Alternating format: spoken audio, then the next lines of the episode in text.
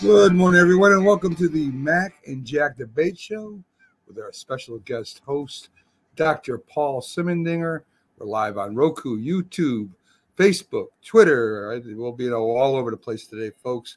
I'm your host, Mac, with your co-host, the Boxing Hall of Fame legendary writer, really, Jack Hirsch, who serves pretty much as our sports guru. He knows everything about sports, folks. And, of course, we have Dr. Paul Semendinger, Yankee blogger, Yankee expert, Yankee analysis, and knows a lot about Major League Baseball and sports in general, too. In fact, these two guys, as I said before, could put Sports Center away any day of the week. So I'm glad to have them on. I got a few announcements to make, guys. First, congratulations to Dr. Paul Semendinger as he receives the 2021 Gold Winner under Adventure, Sports, and Recreation, Adult Nonfiction for the least among them. So congratulations, Doc. Heck of a job. Another award you're racking up there. Thank you. Congrats, Doc. I didn't know that till Mac just announced it. When he said Gold Glove, I thought it was that league that you play and that you pitch. You won a Gold Glove fielding award. Yeah.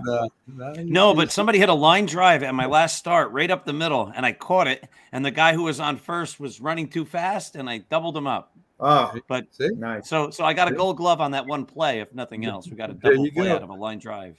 Jack will be covering the live light heavyweight championship of the world for the most part. Whoever wins this will probably be the consensus light heavyweight champion between Artur Beterbiev. That's what that's being pronounced by people who know him. So I'm going to stick with it. Artur Beterbiev and Joe Smith Jr. live from Madison Square Garden. Well, I won't call it consensus, Mac, because there's Dimitri Bivol, who just beat Canelo Alvarez. He holds the other belt. So yeah, should go in with Bivol, and that would. I think whoever wins this will probably holding three belts will be called that. I know you do have Bivol over there, and he beat somebody that wasn't a light heavyweight really. So we'll see what happens. I hope they unify all the belts. We'll see what happens in the end. But big fight tonight. We also have live arm wrestling competition, one of the biggest in the world. We'll be going right after we're off. We'll be on from 12 to about 8 o'clock tonight, hosted by our friend Jamie Pags, the Philly sports guy who's an unbelievable arm wrestling fanatic. He's arm wrestled before in the past. That'll be almost all day on Roku. So if you like arm wrestling, you love watching people, tear each other's arms out of their socket, which I do, tune into Roku for that. And then following that, I will be doing a watch-along of the live fight with a pretty good guy. I mean, he knows a lot about boxing. He's well known in the UK. He has his own show over there, and he's said he'd go on with me. So Lee Groves will be hosting the watch along with me, and we'll be kind of Lee Groves. He's in Virginia. Lee Groves. You said he was in the UK. He is sometimes. So anyway. Oh, okay. So anyway, Lee Groves and me will be doing a watch-along. So if you're watching the fight, come on with us. Let me say something. Lee is on the short list of the most knowledgeable people in all of boxing. I mean, he has tremendous knowledge, unbelievable knowledge, Lee Groves. And he's written several books, as well. This will be a all-day affair on Roku and YouTube. And so if you haven't downloaded the app, go ahead and download it now, and you'll see all this on the big screen tonight, folks. So a lot of fun today on Northeast Streaming Sports on the Roku channel. So I want to do a little analog with you guys because we got some stuff to cover today, and I want to ask you the question. And this kind of sounds the same, but it's really not. It's really two different questions or scenarios. So the question is a community built around a sports team, or is the sports team built around the community? So I'll give you a couple quick examples of this, right? So when I was in the service, I was stationed in Kirtland Air Force Base, Albuquerque, New Mexico. Without the base there, Albuquerque would have lost thousands of jobs. Their town would be pretty poor. The base really kept Albuquerque growing and the area around Albuquerque growing because of all the people that worked on the base that were civilians, and all these businesses were set up for the servicemen. Another example is when I coached the town team, the town I coached in Windsor Locks, was known for baseball. They won the '69 World Series way back when, and so they had like 20 fields. Soccer was big, and it really wasn't part of the community until we really got good, and then the people started coming out. Before that, nothing. So we kind of built it towards the community. The community wasn't really behind the football program. So that's my question for you guys. You have a lot of Texas high school teams down there that draw as much as boxing, as major boxing matches. I mean, 20,000 people strong just for the high school programs. Same thing in New Jersey to a point, Florida and Philadelphia. And then you have states that have no professional teams, right? And they got that minor league teams that really give these people something to do, and the community rallies around, that team, and even people from other towns will go watch that team. So it's kind of built around that minor league team. So my question to you guys is, which one do you think is more so? Is it the community that gives you that sports, or is it the sports that sometimes gives you the community? What do you think, Jack? I think, guys, we have to look back to the Brooklyn Dodgers, what the community of Brooklyn, the borough of Brooklyn, meant to the Dodgers. It made the Dodgers the endearing, iconic franchise it was. When we think of the Brooklyn Dodgers, we remember them so fondly because of the community of Brooklyn, unlike the New York Giants, who didn't really have the same community involvement where they were located in Manhattan. Okay, and I think it's more important in the small towns. I'm going to tell you, it warmed my heart a couple of years back when the Washington Nationals won the World Series. I'm in Washington, and in West Palm Beach, they have a parade scheduled afterwards for the following spring, because that's where the National Spring Training Base is. So even though they were the Washington Nationals, the community there wanted to make a big fuss over them. I think it means so much in the small towns where high school football, it really is the king, and you have a team there and that team leaves. It hurts the community to no end. I mean, we had a recent thing with the Staten Island Yankees. They left Staten Island. What does that mean for the community of Staten Island? It's a downer. And if we're looking to move, I could guarantee you, let's say, for example, Doc was looking to move to Florida part-time or whatever, you would look towards Tampa because it's the Yankee spring training base. It doesn't mean he would move there, but it becomes an important factor to people. A sports franchise anywhere is a very important thing, and when it's taken away, the community suffers. But what means more, I think the community adds more to the team. It picks up the whole franchise, the involvement, and it bounces off the players. They could sense the community involvement. If there's a lot of community involvement, they're going to want to be more involved. And it kind of, I think, even picks them up a little indirectly on the field. What do you think, Doc? Yeah, I think it, we're talking small town, we're talking big town, we're talking professional, we're talking amateur, we're talking high school. So I think it really depends a lot on the region. I remember when I went out to college as an undergraduate back in the 1980s, and we didn't even have cable TV, and Wilkes-Barre, Pennsylvania. And you know, it was very hard for me to follow the Yankees. What would happen would be that, you know, there was no internet yet or any of that. So my dad would actually cut out articles from the New Jersey or the New York papers and put them in an envelope and mail them to me. And I'd get articles about the Yankees, you know, a few days after anything ever happened. But I would put on the sports on the TV, the local news stations. And it was culture shock because I was amazed that the biggest sports stories of the year or of the evening each night were always, you know, like the high school football teams. Like this school was playing that school, and Wilkes-Barre Central's playing Bishop Hoban High School in a big giant football game. And I'm saying to myself, oh my goodness, Yankees are in the playoffs, or well, the Yankees weren't really back in the 1980s when I was in college, but the Mets are in the playoffs or whatever. And the biggest sports story is some high school football game. So I think in communities like that, where high school sports reign supreme, it's the community that rallies around the team rather than the team that rallies the community. I think Jack makes a great point with the Dodgers. The Dodgers were a team that was a big part of the community. I think if you go up to Boston and you walk around the area around Fenway Park, there's a sense that that's sort of like a Red Sox hub. You don't get that same sense when you walk around Yankee Stadium. Sure. Yankee Stadium isn't really ever become part of the community. I think the Yankees hoped it would, but nothing's really ever grown up around Yankee Stadium. As far as, you know, there's a couple of bars, there's a couple of Yankee shops, but people don't go there except for a Yankee game, and then everybody leaves. Great point. And I think it also depends on the time and the specific era. I don't know. I'm going to be there in about a month or so down in the Inner Harbor in Baltimore.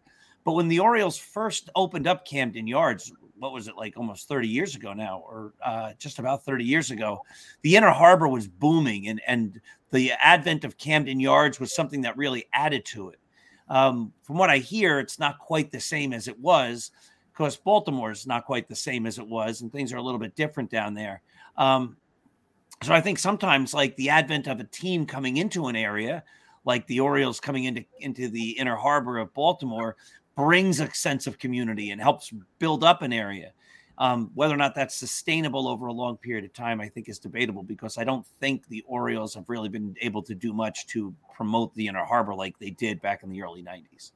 Yeah, both great points. And I'll give you another one. Here in Connecticut, of course, we have no professional sports. We're divided professionally between mainly the Red Sox and the Yankees, Mass, and New York.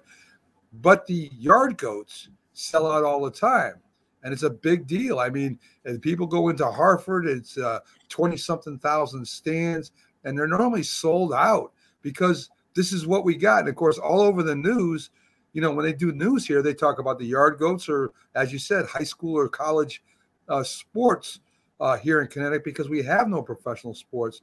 So the Yard Goats, I think, that coming there helped out Hartford a lot, and they get a lot of community support because of that. And because they get so much community support, they can add things to it. And I think even in a state like Connecticut, that's kind of small and still has 3 million people in it, you know, the Yard Goats are a huge deal here. And that normally they'll lead off sports with that instead of the Yankees and the Red Sox, even though, you know, both teams are doing real well. So it's pretty interesting to me how it breaks down and how people are drawn to certain things. And I think a lot of states with non-professional sports, definitely the community really supports these independent minor league teams. Mac, it depends on the city, the community. Take Green Bay, for example. If the Packers left, they would be devastated. The Packers mean more to the community of Green Bay than Green Bay means to the Packers, even though Green Bay means an awful lot to the Packers. Don't misunderstand me there. They would be devastated because that's their ID card, basically, the Green Bay Packers. And in New York, it's a bit different, too. The exception might be the Yankees, because they're so iconic. The Yankee brand needs New York, okay? They can't really move anywhere else and have the same brand and the same prestige. But in most cases, yeah, you know, a team can move. I mean, the Brooklyn Nets could move out of Brooklyn, conceivably, and Brooklyn is going to still move on. But it depends. Individual athletes mean a lot. For example, Why stay, you know, Florida, Delray Beach, Coco Gauff, the tennis player who went to the finals, the women's finals of the French Open. She's big in Delray Beach. The community rallies around her. And then boxing, the Boxing Hall of Fame is in Canastota, New York, because they wanted to honor their two world champions, the tiny village, Carmen Basilio, who beat Sugar Ray Robinson, and his nephew, Billy Backus, who won a world title. So for small communities, it's such a sense of pride. Yeah, I mean, you should say the thing about same thing about the Bills, right? I mean, if Buffalo lost the Bills, I mean, what do they got there? They got nothing there anymore. So that community support there for the Bills is what keeps the Bills there. If it wasn't the Buffalo Sabres, but it wouldn't be the same. No, not at all. Because, I mean, listen, if the Bills left, what is Buffalo's identity? So they're going to – that's what keeps the Bills there, is that community backing them that much. So that's pretty interesting there too. So great answers, guys. I think a lot of times that we take for granted what these teams do for the communities and what the communities do for the teams. I mean, it's gotta one hand's gotta wash each other to a point, but as you said, Jack, the Yankees can't move. They can't move. They might have said the same thing about the Giants though, and they did. So no one thought the Brooklyn Dodgers were going to move at the time, and they called their bluff in a way, and they did move. But which, guys, this raises an interesting question too. If a team badly needs a new stadium, should they pay for it? Should the city, state, or, you know, pay for it? Should they meet halfway? You know, it's an age-old argument. When the Cleveland Browns moved, they tore the heart out of the city of Cleveland. Thankfully, they're back. And it's not an easy question to answer. And I think teams sense how much leverage they have, because certain teams know the community / the city can't afford to allow them to leave.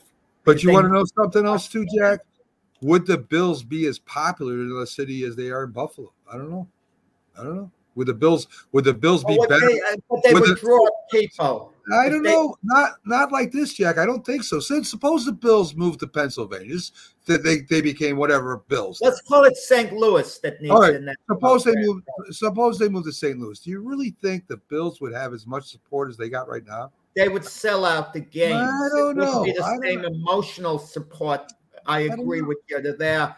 But the bottom line in dollars, I think, would be the same. They just wouldn't have the emotional support and quite the same identity. That I agree with you on. I don't know. You might be able to sell out, but when you're bad, would you be able to sell out? That's the question. I know in Buffalo, they would sell out if they were still bad. That's what I think. I think over time it becomes part of the community, right? Like the teams that come in, even like an expansion team. In the beginning, there's not a lot of love, but as the team's been there for year after year, decade after decade, then that love and that community sense grows as well. And we're spoiled being in the big city. If we lived upstate New York, in a small town where they had a minor league baseball team, we could be putting such heavy emphasis on that minor league team. We'd actually be looking at their standings and what place they're in. And that's a real, real pride if you're living in a small town, having any type of team. Definitely. So, guys, what we're here for, we all know. Let's get it going. The Jack, Mac and Jack the Beat. Anything you can do, I can do better. I can do anything better than you. No, you can't. Yes, I can. No, you can't. Yes, I can. No, you can't. Yes, I can. Yes, I can. Anything you can be, I can be greater. Sooner or later, I'm greater than you. No, you're not. Yes, I am. No, yes, folks, the Mac and Jack Debate Show with our guest host, Dr. Paul. The first topic we're going to talk about is boxing, because Jack should win this hands down. But I'm not going to let him. So there are no winners. It's a matter of opinion, Mac. There are no winners. We'll see what happens. So I don't know. I've got a right cross waiting. Or it's a left cross, I guess, waiting here. So got to dip down a little when you throw it. Yeah, well, you know, I mean, and bring that right hand up just to make sure that they don't catch you with coming back with the left. So, folks, we're going to ask, who was the greatest during their prime. We're going to go with Roy Jones or the money man himself, Mayweather. I'm trying to remember his first name. Floyd Mayweather. Famous Floyd Mayweather or Roy Jones Jr. Who was the greatest in their prime? And Jack, you go first. Yeah, we're not talking about who had the greater career, because Roy Jones Jr. fought on too long. As is often the case in boxing, Floyd Mayweather knew when to slow things down, how to pick the opponents at the end of his career, and how to get out. And he got out with an unbeaten record. But you have to look at them when they were at their peak, when they were at their absolute peak of their powers. And to me, it's not even close. I mean, Roy Jones was clearly the greater fighter when they were at their absolute peak. Roy Jones, till he started his descent, which really began with the first Antonio Tarver fight, he hardly lost any rounds during his career. You could say he lost, maybe 7-8 rounds in his whole career to that point. Rounds I'm talking about, not fights. Mayweather in his fights would lose a few rounds. He lost a few rounds to Miguel Cotto. He lost 2-3 rounds to Canelo Alvarez, even though one of the judges actually had the audacity to call that even. He lost rounds to Oscar De La Hoya. Mayweather, and Jones is kind of little the same way. They pick and choose what they would be doing. I'm writing a column now on a great lightweight champion, Carlos Ortiz, who passed away at age 85 last Monday. And Ortiz, during his prime, during that era, he would go to another opponent's backyard. When he regained the title from Ismael Laguna, he went to Panama City, Laguna's home country. Jones and Mayweather never really did that. But Jones, during his prime, was untouchable. He was so good as a smaller guy. They were talking about matching him with Lennox Lewis, a middleweight. They were talking about moving up and matching him against Lennox Lewis. And in fact, he did move up to heavyweight, and he did win a belt against John Ruiz. Was John Ruiz a legitimate heavyweight champion in a real sense? Of course not. But John Ruiz would have been the equivalent of a number 3 heavyweight contender, yet a much smaller Roy Jones moved up and beat him decisively. I mean, he's just a greater fighter. Roy Jones, he punched much harder than Mayweather. Mayweather wasn't a puncher. And Mayweather never put himself in a truly risky situation for the most part. He would fight at his home base, the MGM in Las Vegas, where Mayweather lived in Las Vegas. There wouldn't really be the risk-taking that you would want to see. Even his last fight to go 50-0, who did he fight? Conor McGregor? A guy who never had a professional boxing match? I mean, that doesn't quite do it for me. Listen, Mayweather is an all-time great. He's great during his era, but at his absolute peak, he's not quite as good as Roy Jones. And even guys his weight division around welterweight, I don't think he beats Sugar Ray Leonard or Tommy Hearns. So Roy Jones was a greater fighter during their peak. Well, I know Doc's going to agree with you, and I would too under normal circumstances. But since this is a debate show, and we're not going to agree with everybody, I got to be devil's advocate here. So Roy Jones was a great fighter, and I think overall definitely a bigger risk taker, fought tougher opponents. But Mayweather in his prime, he's undefeated for his career. He was undefeated in his prime too. Now, maybe he chose opponents like everybody else does, Jack, and you know that. Everybody chooses their opponents to get the best matchup. But he was still undefeated during his prime. So will we ever know how great he is? Probably not, because he didn't fight the best opponents at that time that he should have, right? He should have. He was so worried about his undefeated record and thought that maybe that would be his legacy that he didn't take a chance and have great fights and even lose them. Muhammad Ali, George Foreman.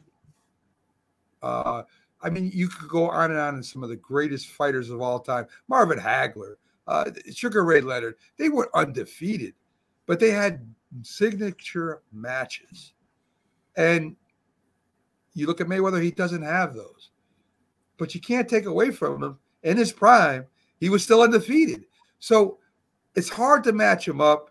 And if to be the person that takes the other side, I will say that even though he didn't fight an opponent that maybe could have beat him, and there was a couple that might have been able to, maybe De La Hoya, maybe even though he wasn't in his prime at the time or whatever, he could have beat Mayweather, possibly, right? De La Hoya was past his prime, and he came close. That's what I'm saying. But he still beat him, right? And we've heard of other fighters coming back out of their prime, a la George Foreman and a couple other fighters. Even though they came back out of their prime, they still beat the champion then. That didn't happen with Mayweather. So just to play devil's advocate, I would agree with you and Doc that probably Roy Jones Jr. was the best in his prime because he took more chances. He fought more solid competition. But you can't take away from Mayweather. In his prime, he still was undefeated, Jack. Can I just say one thing in all fairness? Jones didn't take all the risks that he could have taken either, because what had happened, Roy Jones became very paranoid. By nature, he was a little paranoid, and I don't mean it in a bad way. I should use the word suspicious of things. In the 1988 Olympics, in the gold medal match, he clearly beat the fighter from South Korea. It wasn't even close, and it was a complete travesty that they gave the decision to the South Korean. And one of the judges that scored for the South Korean that made it 3-2 in his favor said he thought Jones won so easily he didn't want the host boxer, because the games were in South Korea, to be humiliated by being shut out. So he gave the decision to him over Jones, because he didn't want the South Korean to be humiliated, not knowing that would make the South Korean the winner. And it was such a travesty that Jones was voted the outstanding boxer of the 1988 Olympic Games, even though he only won technically a silver medal. So that made Jones paranoid to ever go overseas to take big fights. He always was suspicious, and he had a comfort zone as well, because of what had happened to him. Well, I imagine, Doc, you're agreeing with Jack. Yes, I'm going to agree with Jack. Jack, you are the boxing expert, of course, a Hall of Fame writer. So, you know, I think a lot of the argument for Floyd Mayweather is the fact that he was undefeated. But I'd love for you to tell us just a little about the Montel Griffin fight with Roy Jones, where he got disqualified, which really was his only loss through his first 50 fights. Actually, that was a tough fight for Roy Jones, the toughest fight of his career to that point. Montel Griffin started very fast, and he looked like he was on his way to a genuine upset. And then by the middle rounds, Jones started taking control little by little. And by the time they got to the ninth round, I believe that's when the disqualification took place, Jones had softened him up. He pulled ahead, and he was on his way to victory in a very hard-fought fight. He knocked Griffin down, would have stopped him. He hit him when he was down. To me, it wasn't flagrant enough for any type of disqualification, not at all, because Griffin faked it. It was the equivalent of these basketball players flopping over, some contact, and they go flying backwards. And they disqualified Jones. You make a good point with that fight, Doc. So that fight on top of the Olympics made Jones, super, sensitive to take risks, to go anywhere. When he had a chance to fight this fight in Germany, very good fighter, Darius Michalczewski, who would have represented a threat to some people.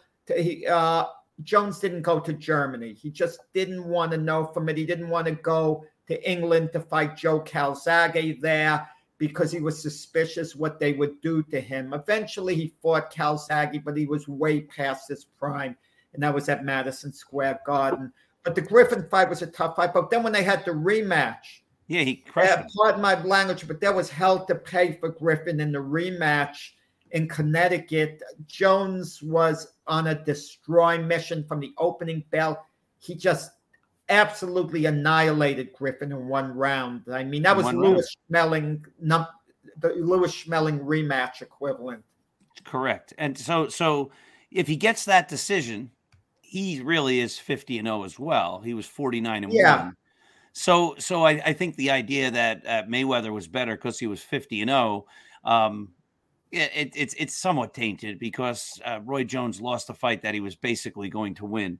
But the other thing that puts it in Roy Jones's favor, of course, is everything in real life boxing somehow turns into a connection to imaginary boxing if it can in some way, shape, or form.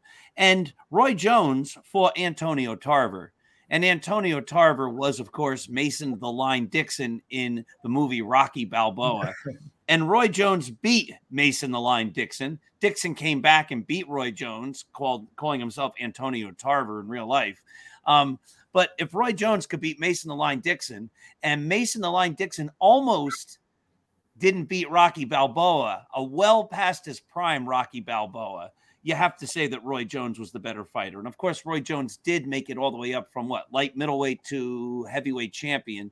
And I think he, right? Light middleweight, to go on to win a heavyweight champion. Yeah, he beat John Ruiz eventually the heavyweight title. Correct. So I think he's the only guy to do that, or only the second guy to do that. So that's in his favor too. But he beat Antonio Tarver, who could barely beat an out of shape, aging Rocky Balboa. So Jones is better. Mayweather never fought anybody that fought Balboa. You gave me an idea, Doc, if Mac approves, and maybe a question: greatest comeback in sports history. Would Balboa be eligible, Mac? So, the Mason-Dixon fight. Greatest. That was phenomenal comeback by Balboa. Since we heard the imaginary argument from Doc and a story from Jack about the life of Roy Jones Jr.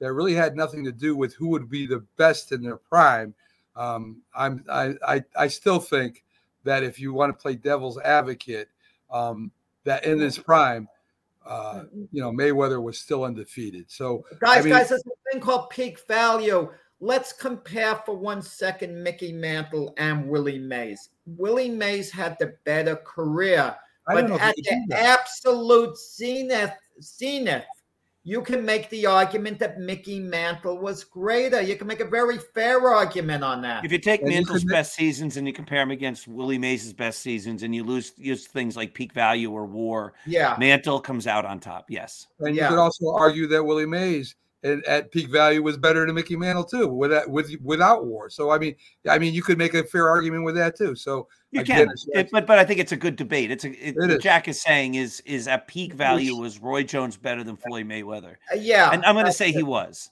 right. Yeah. And I would normally say yes too, but again, this is a debate show, so if we all agree, we're not debating anything. So yes, let's push on to now. This is a question that I don't even understand how we can compare it, but we're going to do it anyway. So what is the greater accomplishment? Roger Clemens winning 7 Cy Young Awards or Tom Brady, with 7 Super Bowls, being a starting quarterback? I know two of you are going with Brady, so I'll let you go first, Doc. Yeah, I don't even think it's comparable. An individual stat is interesting. Roger Clemens won a lot of Cy Young Awards. That meant he was the best pitcher in a time period or over a long time period. But those teams didn't necessarily all win when he won most of those Cy Young Awards. I think only one of them was with the Yankees, where he was able to win a world championship. To be able to win the world championship is obviously the thing that everybody looks forward to in sports. And there's very few people in any sport that are leaders like a quarterback is, who has to take a team on their back and help lead them to a championship. Now, I understand the argument that a football team is more than just a quarterback. That's true. And I understand that Brady always had a lot of great supporting people around him and great defenses on the other side of the ball. And that's true. But Tom Brady has done something that nobody else has ever done. With 7 Super Bowls. I don't know if there's a player in sport who has so much of a leadership role, like a starting quarterback who's ever been able to win as much and as often as Tom Brady. Maybe you go at like Bill Russell in basketball, but besides him, I don't think there's too many other people like that. You know, Roger Clemens won those awards. He's a great pitcher, but I don't think the comparison between winning it all as a quarterback and winning an individual award as a baseball pitcher who pitches only once every 5 days, he's not playing every game, is even comparable. So I think hands down, unequivocally, even though he never fought Rocky Balboa, the winner is Tom Brady. Well, Doc, thank you for making my argument for me. Listen, you can't compare a pitcher to a quarterback. There's no comparison. Pitcher's an individual, as you said. A quarterback is part of a team. Tom Brady did not win 7 Super Bowls. The New England Patriots and the Tampa Bay Buccaneers won one, and the New England Patriots won 6. Tom Brady without a kicker a couple of years wouldn't have been in the Super Bowl. Tom Brady without a great defense a couple of years would not have been in the Super Bowl. So there's no comparison between a team accomplishment and a single accomplishment. Roger Clemens, as we see with Jacob deGrom, you can win a Cy Young Award without your team winning. That's how individual this is. So for you to say that Tom Brady's accomplishment is greater than Roger Clemens makes no sense at all. Now, if you were going to compare the Yankee team, say, to the New England Patriots, or the Boston Celtics team to the New England Patriots, that's a fair argument. Or if you wanted to call MVPs, that might be a fair argument because it's a single award. But when you're talking about a team sport that relies on a pitcher to pitch a no-hitter, you know, when you pitch a no-hitter or you throw the ball, it's normally because you are striking out or causing the batters to hit the ball where they don't want to hit the ball. And you need a little defense. In football, you need 100 things to happen to win a Super Bowl. 100.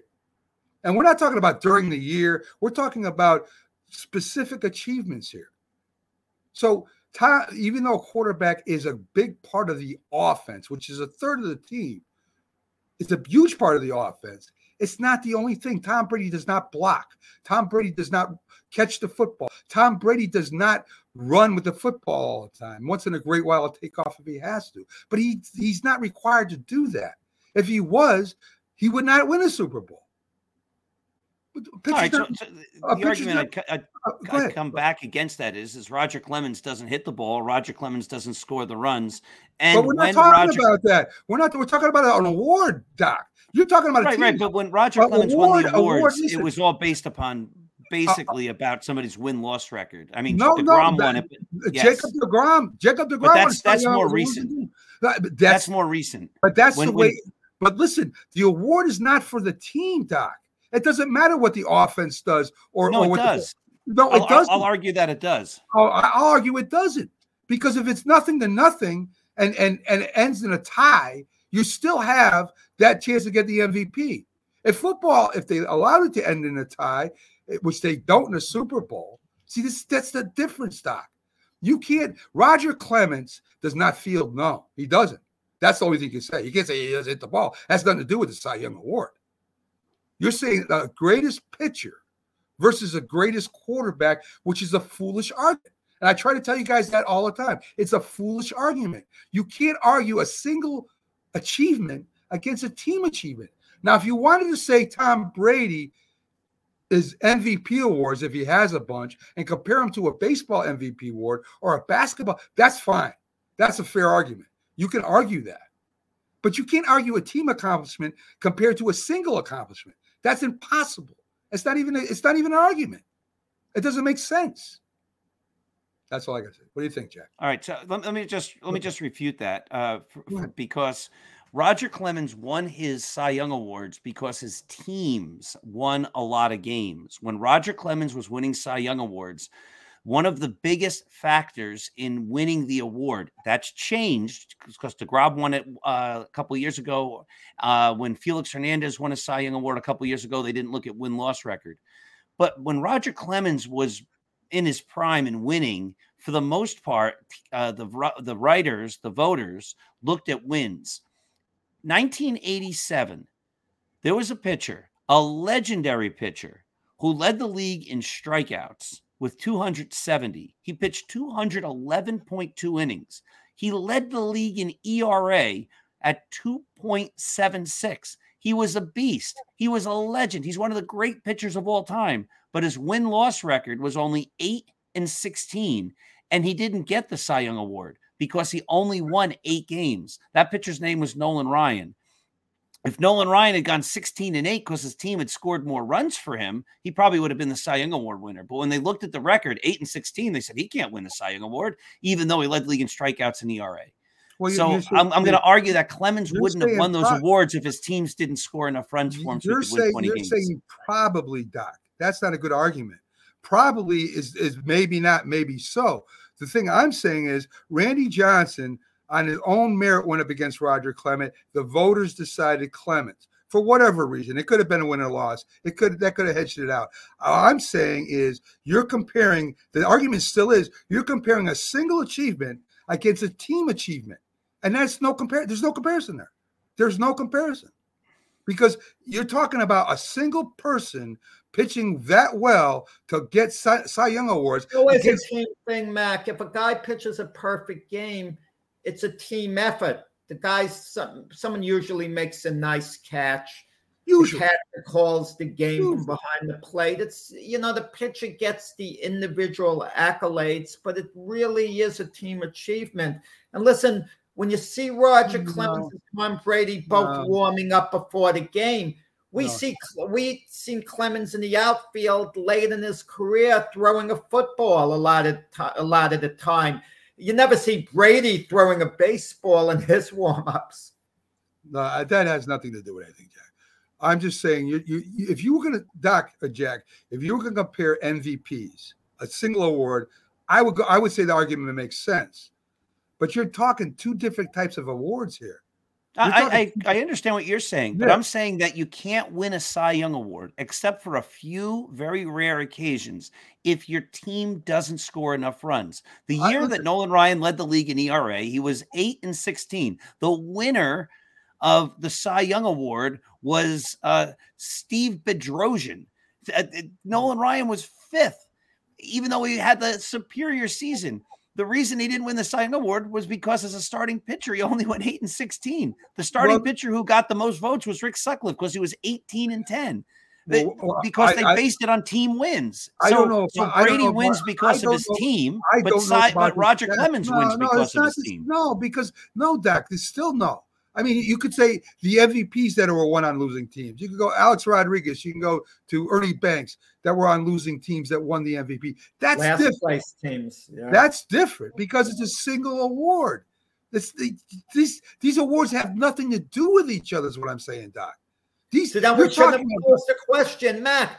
The way you're putting it, why are we even posing the question? You're the one that posed the question, Mac. You're the one that posed it off. You have the right. Well, because I eliminated Mac. I want to try because I want to and said this question is not viable. We're not going to use it. But you that you signed off on it. You want to renegotiate a contract after the deal was made. Right. You're the type of guy who says you stick with the contract, you stick with the deal made, and now you're trying to back out of this. I'm trying to teach you two something about baseball as opposed to football. They're two different sports. They're almost impossible to compare. If you want to compare baseball to basketball, that's a better comparison because there are single players that make a huge difference on those two sports. Mac, I could say there's a difference between hitters and pitchers, not to make a comparison. I mean, we're just saying we're talking about achievement. Well, that's not. I understand, but there's But there's not an achievement there, Jack, a single achievement that Tom Brady you can hang his hat on. His achievement would be he's the greatest quarterback stats-wise, wins and losses. Yes, that's okay. So who's better in wins? We could debate that as many wins, a Bill Russell or a Tom Brady, because that's a single achievement. But when you're talking about a single award based up against a team award, that's almost impossible to compare. It's almost impossible because, again, Tom Brady does not block on offense, does not block, does not catch the football, does not run with the football. That's just on offense. Without what he had there, he wouldn't have gone to the Super Bowl. It's that simple. So I this is what drives me crazy. You know, you keep saying Tom Brady wouldn't have done this or that. You always seem to mention that about Tom Brady. Yeah. Yet, how come no other quarterback, at least since Otto Graham, if we want to go back into the dark ages, and no other quarterback since then, or no quarterback in the Super Bowl era has come close to accomplishing what he's accomplished? Who's accomplished? Tom Brady. Well, it's always his teams. Joe Montana, you could say Joe Montana was pretty equal to Tom Brady. If Joe Montana stayed on the San Francisco 49ers for a couple more years, he might have a couple more Super Bowls too. That you could debate that. But that just because he was on a great team for that many for 20 years. 20 years, Jack. He was on a great team that was always in the mix. You can't say that was because of Tom Brady. You could say he was a part of it. Tom Brady goes to Tampa Bay. They were 7-9 the year before. They win the Super Bowl when he comes over. He changed the culture. It wasn't just the quarterback. He changed the culture. He made it an great achievement. Listen, you're taking what I'm saying different. I'm not saying Tom Brady is not a great quarterback. He's a great leader. He's one of the greatest of all time. There's no doubt. There's no doubt in my mind about that. I'm not putting Tom Brady down by any means. He's a great quarterback. But football is a team-dependent sport. And you can't deny that. Where baseball, a Cy Young Award winner, as DeGrom showed us, and Doc makes a great point. Some pitchers should have won and didn't win. And I agree with that. But it's a more of a single award. It's singling out the pitcher. So that's what that award is. And what you're saying about Tom Brady, if you want to say Super Bowl MVP. How about what is more impressive? How about altering the question, how it sounds? What is more impressive to you? Clemens has 7 Cy Young Awards. Or Brady's 7 Super Bowls. See, again, you're going team-wise. Starting quarterback on 7 Super Bowl teams. You're going team-wise again, Jack. And I can't say Brady's better than Clemens on that. I can't say that because he needed the team around him to do that. And we're just talking about offense. I'm not even going to Adam Vinatieri, who won a couple Super Bowls and championships. If you want to say who was really at the end, who won the games for the Patriots, it wasn't Brady. It was Adam Vinatieri, if you want to be honest. So I'm not taking away from Brady's greatness. Everybody thinks I am. I'm not. I'm just saying that's a bad comparison when you're comparing an accomplishment of a team to accomplishment of a person. That's a hard comparison to make and to win when you're talking about. We can't compare basketball players. We were comparing on yesterday's show. Steph Curry to some former NBA great players and current. We were talking a little bit about it. Steph Curry plays a team game in basketball. I mean, he was just the NBA Finals MVP. He couldn't have done it without his teammates. It's a team game. He's on a great Golden State Warrior team. But could say, Jack, you could say without Steph Curry, would they have gone to the playoffs or would they have won the championship? You can say that and make an argument that they might not have. You can make an argument with that because he is that important. And with 5 guys, he is that important to that team. So you can make that argument, right? Yeah. Well, you can make that argument. So I guess summing up Clemens and Brady, we no need to get to my answer because we basically in the middle eliminated the question in the middle. No, thrown out. Okay, I'll leave it alone. I'm not eliminated. Let me throw a stat at you here. 2001, Roger Clemens went 20-3. 20-3. Everybody said, oh my goodness, he's the Cy Young Award winner. He got 21 first place votes. There was another guy who actually had a better season who went 17-11. If you look at WAR, and I know it's a flawed statistic and nothing's perfect, but you look at WAR, this guy's WAR was 7.1. Clemens was only 5.7. There was another guy who went 17-11. He had a better ERA. Clemens was 3.51. This guy's ERA was 3.15. He pitched more games by one. He pitched more innings, et cetera, et cetera. That guy got no first place votes. That guy ended up fifth place in the Cy Young voting. The reason was that guy who came in fifth in the Cy Young voting had a 17-11 record because his team didn't score runs for him like they did for Roger Clemens. But it was the same team. It was the 2001 Yankees. The best pitcher in 2001 wasn't Roger Clemens. He got the award because he had an impressive win-loss record because the Yankees scored a lot more runs for him. But the better pitcher that year was Mike Mussina, who didn't get the award. Why didn't he get the award? Because his record didn't look as impressive because he lost 11 games. He lost 11 games because the Yankees just didn't score runs for him because his team didn't score. Mussina had he was a better pitcher. He was the better guy on the mound, but he didn't win the award because the guys and the part of the game he had no control over, the scoring, didn't score when he pitched.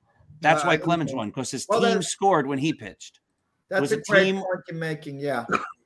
There's another argument to be made. The team won the award for Clemens.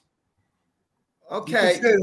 I still think the stat you put up for Clemens was pretty good too. Go ahead. I just want to say one thing. If I had to answer the question, I would use this narrative. Brady's 7 Super Bowl wins takes into account the whole NFL.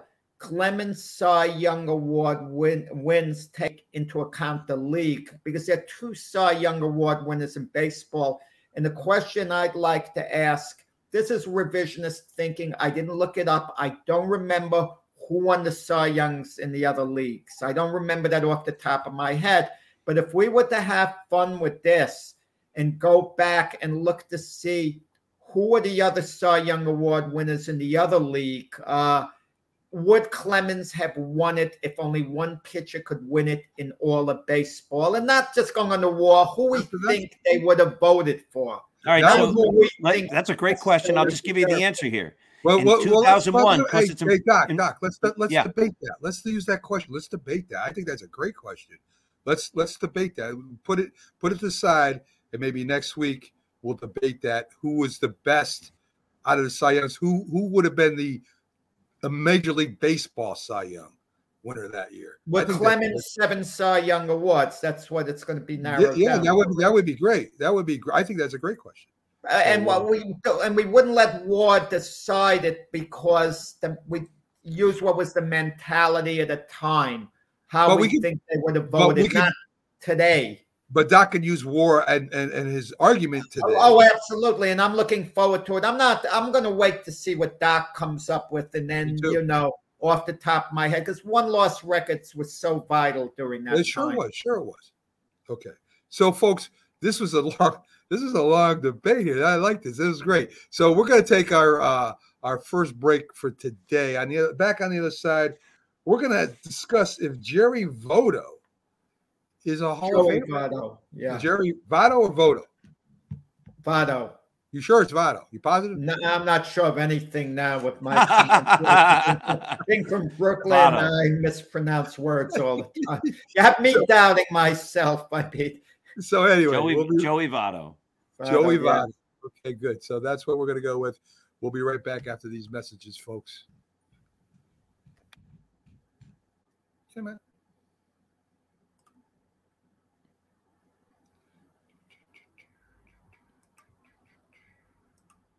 You worked too hard, you ate too much, the cheesecake made you greedy. Let your aching head and stomach hear this message from old Speedy. Alka-Seltzer, plop, plop, fizz, fizz, oh, what a relief it is. Plop, plop, fizz, fizz, oh, what a relief it is. Those speedy bubbles relieve your upset stomach and headache fast. For acid indigestion alone, Alka-Seltzer Gold. Oh, what a relief it is. What a relief. If you served honorably in our nation's armed forces and you're looking for a way to continue serving your fellow veterans in your community, then join AMVETS. Each year, AMVETS members volunteer millions of hours at VA healthcare facilities from coast to coast, helping to improve the lives of their fellow veterans through the VA Voluntary Services Program. AMVETS posts and departments also participate in a wide variety of community service projects, ranging from Americanism in our schools to supporting the Special Olympics and Boy Scouts of America. If you no longer wear the uniform today, you can still serve through the AMVETS by joining today at AMVETS.org. Yes! Wow, Tony, they're tough. You're next. Don't worry, Ace. We've practiced. But first, let's start with a complete breakfast, including my Kellogg's Frosted Flakes. It helps bring up the tiger in you. I hope your serve is good. Good serve? This serve is great! So you're a tiger girl. Show them what you can do. All yours, tiger. The taste of Kellogg's Frosted Flakes. Yes, it brings out the tiger in you. And you. Hi, Grandma. What's for dinner? Hey, honey, I'm making stew tonight. Ooh, can Nina come over? I'm not sure about our new friend. I wonder if there's been any drinking going on. Alcohol at her age can lead to so many bad things. I've been meaning to ask you, what would happen if someone offered you a drink? Grandma? This is hard. She's so young, but I know I need to talk to her about it now before someone tries to give her alcohol. If anyone ever does offer you a drink, I want you to say no. I have too much respect for my family, and I don't want to get in trouble. Okay. Really? I promise, Grandma. I love you, too. Okay, how about tasting this stew and telling me what you think? Some children may try alcohol as young as 9 years old. It's not too early to talk about drinking. For tips on how to begin the conversation, visit underagedrinking.samhsa.gov. That's underagedrinking.samhsa.gov. This message brought to you by SAMHSA and this station. I just eat a banana and I'm here to say I am the top banana in the world today. Now you know the best bananas in the land. So don't slip up with an inferior brand. When it's a chiquita, it's a very good day to buy bananas. If you talk and they will hear you every single time. Oh, we're getting killed. Yeah, well, Kyle's not here. How come? Kicked off the team. Didn't Tim tell you? Kyle's some other kids got caught drinking beer in the park a couple of nights ago. Really? Yeah. Zero tolerance. He's out for the season. Come on, it's the first offense, right? That we know of. But why should that matter? He knew not to drink. I've made it clear to Matt. That's what we expect from him. What have you said to Tim? Nothing really. You know, a lot of kids try it at this age, so. Yeah, well, a lot of kids don't try it too. I'm not saying that Matt's going to be this perfect kid, but if I don't tell him what we expect and why he shouldn't drink, how's he going to know?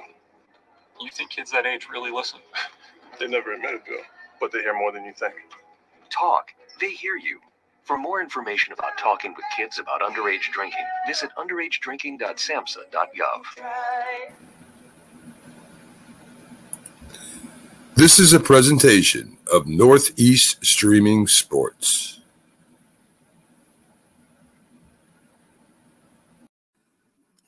Good morning. You're listening to the Mac and Jack Sports Show on Northeast Streaming Sports.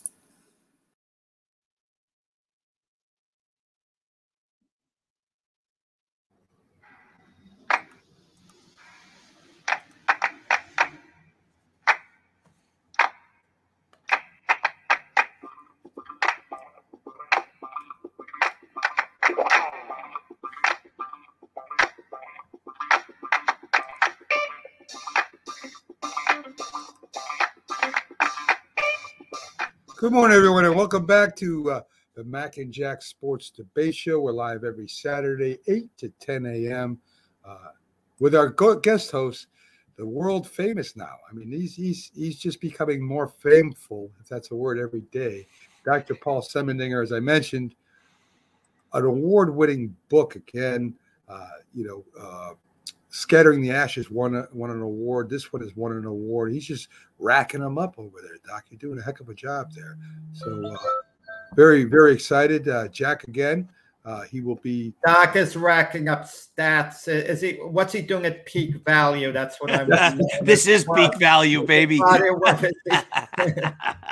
This is a long, long career. I hope Jack will be live at the light heavyweight championship title match between Artur Beterbiev and Joe Smith Jr.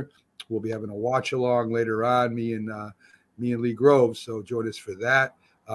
But Jack will be writing for Boxing News, which he's been with for a long time, and I know he'll do a great job there. So stay tuned, folks. We're moving things around here on Northeast Streaming Sports, trying to give you the best entertainment we can. Jack is also the host of Glove Fist, the co-host, I should say, with Frank Latirzo, senior boxing analyst. They have a great show. They're killing it every week on YouTube and Roku. And Dr. Paul Semendinger is right behind him. Start spreading the news. Normally with E.J. Fagan, and they're always in the mix. In fact, they were number one for a while. They kind of trade off with Glove Fist right now. So it's great competition going on over there. They're at 9 p.m. Eastern, so every Monday night you can catch them. So two great shows back-to-back on Monday night. Check them out if you can. And enjoy the shows. Great shows, both of you guys. So let's get back to the debates here. We got Jerry Votto. I was corrected. Yeah, Joey Votto. Joey Votto. He sounds like he's from Brooklyn. Hey, I'm Joey Votto. How you doing? But really, he's from Canada, if I'm not mistaken, right? And he's really done a great job while he's been playing here. And Let's go with Jack first on this, because Jack is very, very sure of his answer. I don't know if Doc and I am. So, Jack, give us why Jerry Votto is a Hall of Famer. No, I'm looking at baseball stats now after thinking to myself, I don't want to look at Joey Votto's stats, because I hold firm that, yes, he should be a Hall of Famer when he retires.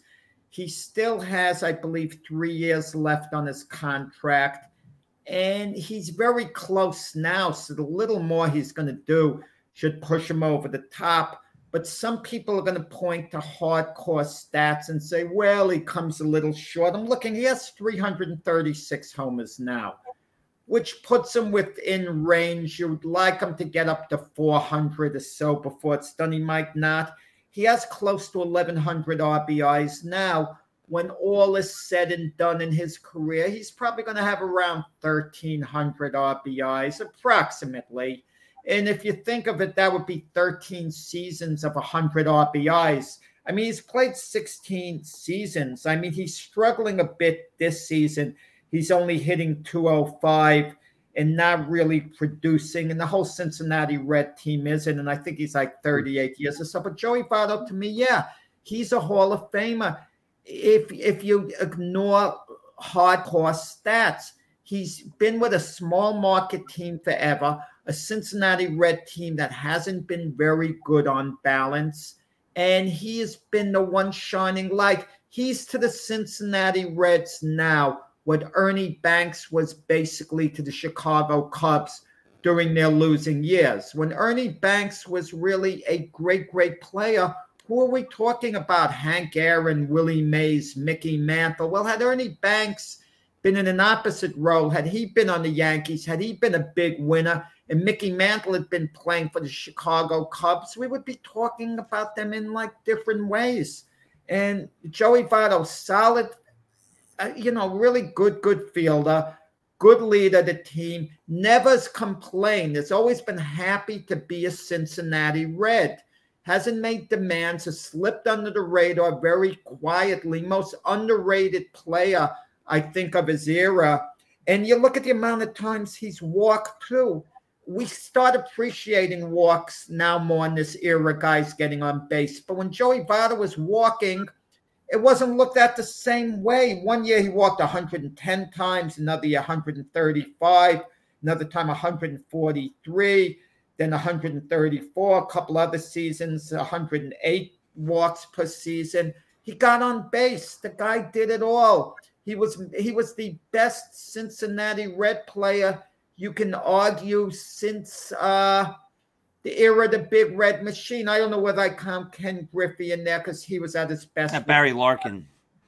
Barry Larkin. Yeah. Okay, but he's in the Barry Larkin category without a different position. But to me, he's a Hall of Famer. But I understand if you say he's not, you're gonna point to the stats and say, well, he comes a little short. Look at this guy. If you put Votto in, you then got to put another guy in. I think his situation's different.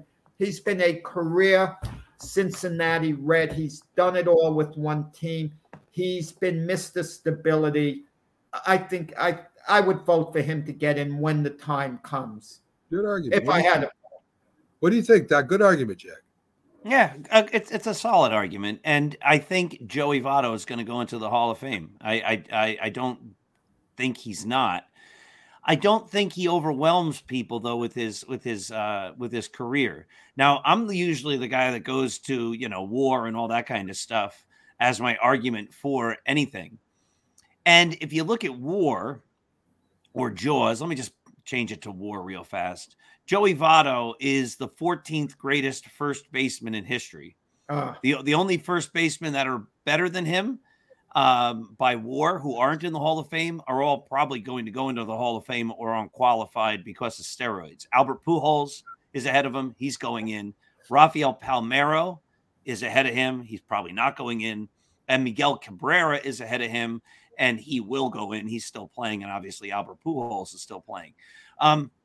It's just so he's going to go in. There's no doubt about it. He's got the numbers. His war over lifetime is 64.5.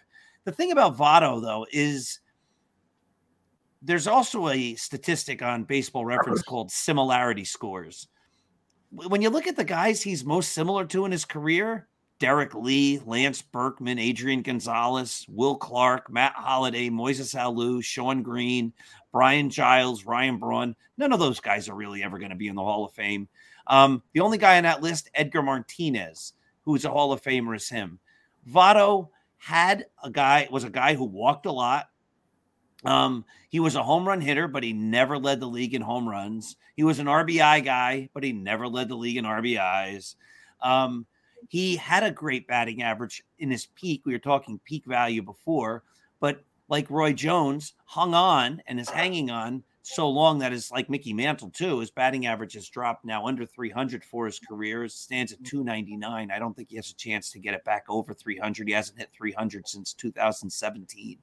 So, yeah, was he a great player for a period of time? Yes. Will he go in the Hall of Fame? Yes. Is his overall body of work somewhat underwhelming? Does the stats make his career seem better than it was? A lot of it because of all the walks and the on-base percentage, which makes his WAR seem higher or makes his WAR legitimately higher? Yes. So is he going in the Hall of Fame? Yes. Is he a strong, super-duper strong candidate because he was so super terrific? I don't think so. I think there are times when the statistics overinflate a career, and I think Joey Votto is an example of that. Another great argument. I mean, the only thing I could add to that is, and Jack's mentioned it, who is not in the Hall of Fame that had better stats right now than Joey Votto? And shouldn't they get in first? The problem with the Hall of Fame, guys, is that people vote and we don't know who they are or why they're voting the way they're voting. That's the biggest problem, I think, with the Baseball Hall of Fame. I mean, I've heard other sports say they come out. I vote. I'm a Hall of Fame football Hall of Fame voter. Let's just say it. I mean, they're proud of it. Where here it's like it's like hush hush, and we got our own reasons for voting who we vote for, and that kind of bothers me. Votto, I think, is definitely a borderline Hall of Famer. I think he'll get into eventually in his prime, especially. And a lot of people will look at his prime, but as you say, the longer he holds on, the lower statistics go, and they'll look at that too. So maybe he should retire. Maybe that will be his best shot at getting the Hall of Fame this year. I don't know, but anyway. Great debate both sides. I mean, I could go either way, whether he goes in or has to wait or maybe never goes in. I don't know. But to me, he's well-deserved. That's all I got to say about it. Now, Mickey Mantle was always brutally honest, and he said the one big regret he has in his career is hanging on, especially the last season, and having his lifetime batting average dip on the 300 to 298. And he said, well, I can't go back and get it now. You got the feeling he would have played a year, two more had he gotten, if he was able to get back to 300. But I think in this day and age, it's a little different. Votto, I think, has a contract that carries him through the 2024 season. I think he signed one of those 10-year deals long ago. And we see what those deals mean at the back end of the contracts nearly all the time. Sure. And you guys are right. I mean, what are the chances of him kind of rallying and getting his average to 300? It's possible, but it's highly unlikely. Yeah. I mean, again, you know, another player that probably will get in eventually, but, you know, I don't know. I there's so many players that are on the let me ask you all a question. If you were voters in the Hall of Fame or you were on the Hall of Fame committee, wouldn't be the first thing you do is go back and look at the people that didn't get in for whatever reason and check them out to see if maybe they're deserving to get in. Now, I mean, that's something I think the Hall of Fame committee should do on a regular basis, not wait till it gets to the old timers. I think they should do that on a regular basis. If this guy is up for the Hall of Fame, say, you know, four times or whatever the case may be, don't you think they should go back through the time and check and see who's not in that maybe should be in right now? I want to find out who's voting. The one person who didn't vote for Derek Jeter, he should be held accountable. I mean, the names I think should be out there. You mean to tell me I'm going to a boxing show tonight, big fight. Let's say it goes to a decision. Imagine not announcing the judges' names. And they're not going to be accountable in any way, shape, or form. I want to know who didn't vote for Derek Jeter. I just want to know he shouldn't be voting. I mean, some things are obvious. Listen, I was a member of the Las Vegas voting Hall of Fame committee for just the Las Vegas, you know, city. And we had one of the voters, at least internally, I got to see the other committee members vote. And I thought it was ridiculous that he should be thrown out. We had one voter when we voted initially when they started that Hall of Fame who did not vote for Sugar Ray Robinson. Yeah. He voted for other guys. He didn't vote for Sugar Ray Robinson. And my argument was, why does this clown have a vote? This is ridiculous. Right. And again, when there's a ballot, there's a democracy. We might disagree strongly, but we have to accept it. But there's also the area of common sense that we have to adhere to. I think take on the responsibility of voting for something that's as important as a Hall of Fame.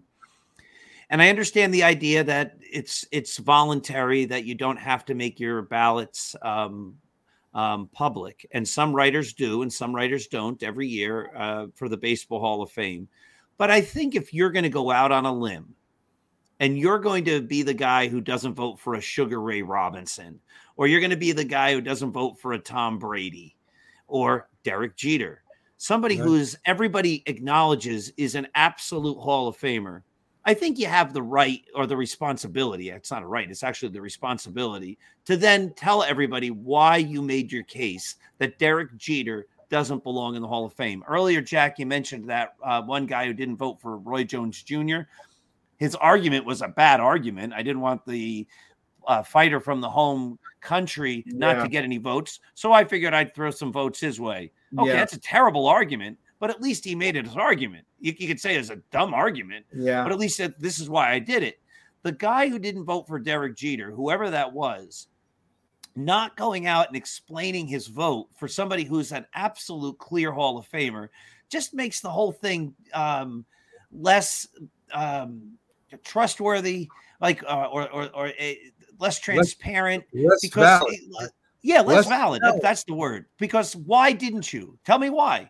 Oh, and if your argument is, well, at the tail end of his career, he wasn't a great defensive shortstop or whatever. Or he's overrated. He was an average player. He only won because the Yankees won. All right, there's your argument. At least you made an argument. But to do it in silence and to be the only guy who didn't vote for him and not ever give a reason, just it leaves a bad taste in your mouth. This goes back in time, guys, like Mariano Rivera being the first unanimous choice. You mean people didn't vote for Babe Ruth to get in the Hall of Fame. Joe DiMaggio, Willie Mays, they're not Hall of Fame worthy. I mean, it's anybody that doesn't vote for people that are, I mean, there's no doubters. Anybody that doesn't vote for a Willie Mays or a Joe DiMaggio or a Lou Gehrig or whatever, you know, or a Stan the Man Musial. I mean, if you don't vote for these guys, you shouldn't be voting. And that's plain and simple. You just shouldn't be voting. You should have your card taken away from you. Like I took Jack's, you know, fan card, Yankee fan card away. That I understand. I mean, I made a prediction on the Yankees, but yeah. Yeah. So, I mean, it was a ridiculous argument that Jack made on the Yankees that they would finish. It's not over yet. It, like Yogi says, quoting right. The Yankee, it ain't over till it's over. That is true, Jack. And, you know, but every week it just gets worse and worse for you. So. Yeah. Anyway, so it's not This Week in Sports, guys. I just threw that up there just to remind everybody. Tomorrow, This Week in Sports, me, Jack, and Jim Jeffcoat bring you the biggest updates in sports with some of the greatest guests. And guess what? We're up there challenging right now.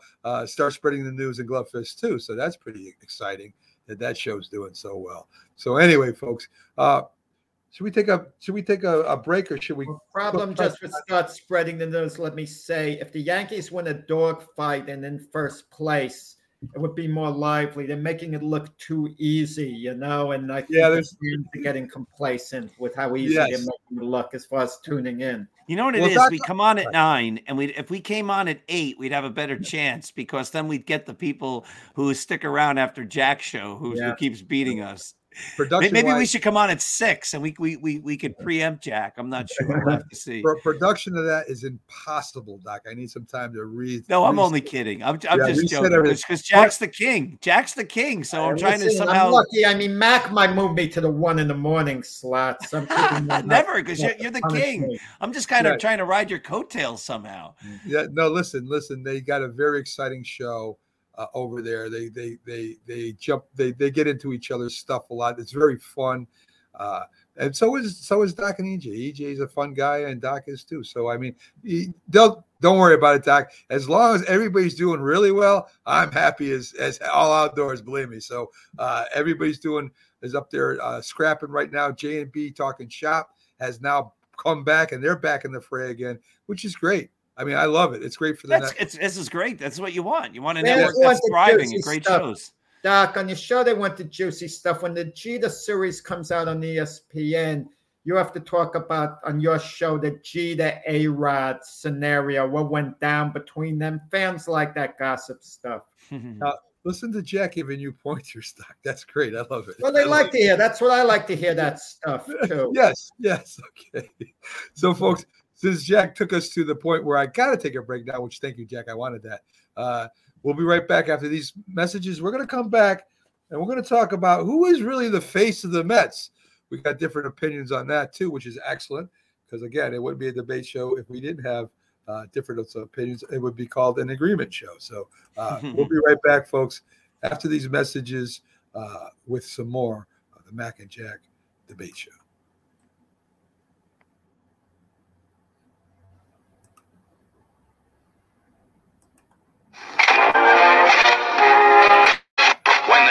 Done. This guy'll be ready to dig in something mighty good to eat. How do you handle a hungry man? The manhandlers. One of the manhandlers is Campbell's vegetable beef. Gets a man-sized supper off to a good hot start. Good. The manhandlers.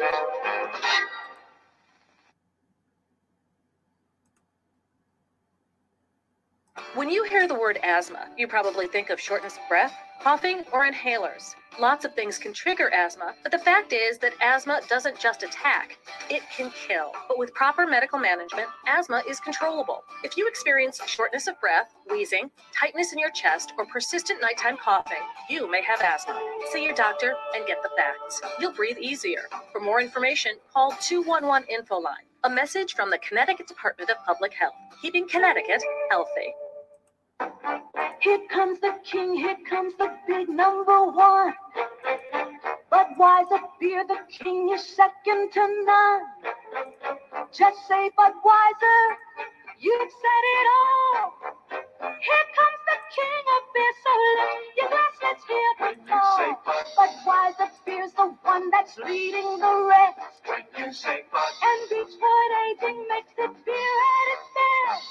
and shake, but one taste will tell you so loud and clear. There's only one Budweiser beer when you say Bud, you said it all.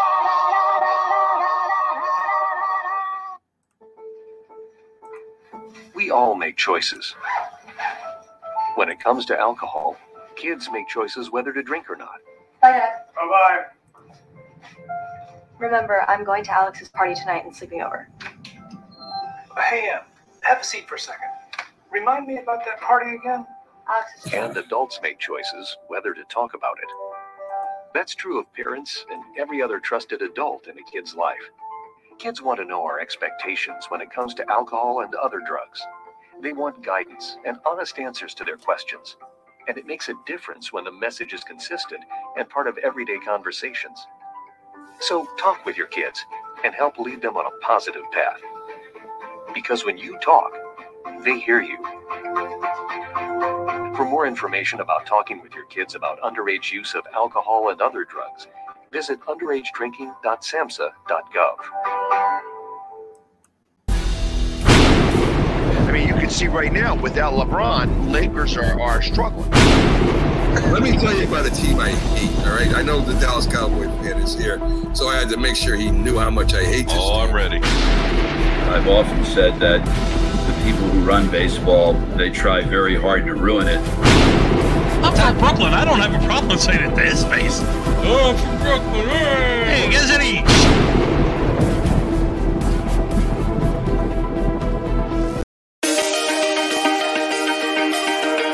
The Hometown Foundation is excited to bring back the Dream Ride Experience, August 26th to the 28th at Connecticut's Farmington Polo Club. Join us in celebrating the accomplishments of our dream riders while enjoying live music, a car and motorcycle show, family fun zone, pet adoptions, canine demonstrations, the fireman's chili cook-off, and much, much more. Get your tickets today.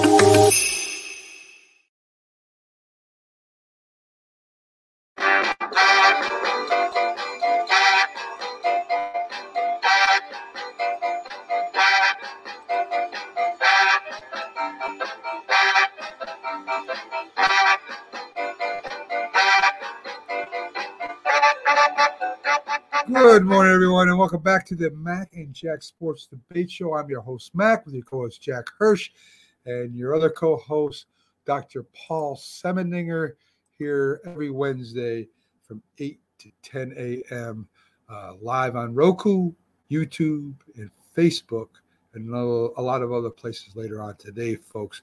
So we're getting down to the last two topics. I hope to get some rapid fire in here, too, because I got some really interesting questions I want to ask these two, and to do it quickly, which will be fun just to watch them try to do it and answer it quickly. It's going to be great. But we're going to start right now with our next big topic is who right now is the face of the New York Mets. And I'm going to let Doc go first. And I there's one person that's in disagreement with the other two. So we'll let Doc go first. Go ahead, Doc. And if your mic's on, you'll make a better argument. I guarantee you, Doc. My mic's off too. Yeah, you know what? I do that for the commercials. Yes, you do. What happens is if I have the mic off, whatever I say, nobody can hear me, so I'm never wrong. Right. So there is that idea that I'll just keep it off the whole time, and then everybody will just think I was right about everything. That's but anyway, true. I think the face of the Mets right now is Pete Alonso. I think the second place guy to be the face of the Mets is actually Francisco Lindor, because Lindor is going to be around for a long time. There's an argument to be made maybe for Jacob deGrom. He's been a Met longer. Last week, we had the Yankee versus Met debate, and I mentioned how deGrom's been hurt a lot. And the point was made that he hasn't actually been as hurt and has missed as many games as it seems like he has. But he hasn't really been around this year.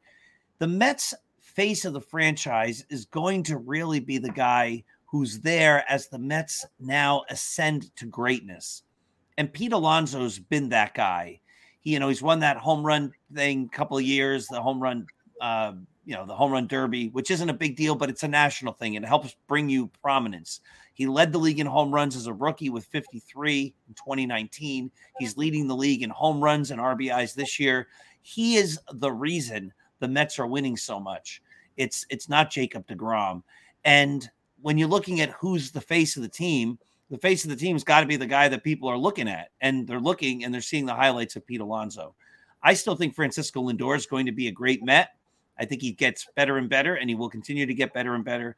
So he could become the face of the franchise, but to make it quick and simple, because I'm really excited about that rapid fire that's coming up, I'm going to say it's Pete Alonso, because he's an everyday player and he is playing, and he's going to be the guy as the Mets get to the playoffs and hopefully go further that everybody looks at.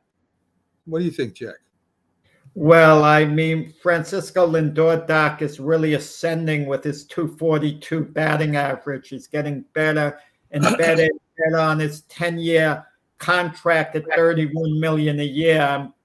I don't see him getting better. He was declining at Cleveland the last year before coming over to the Mets.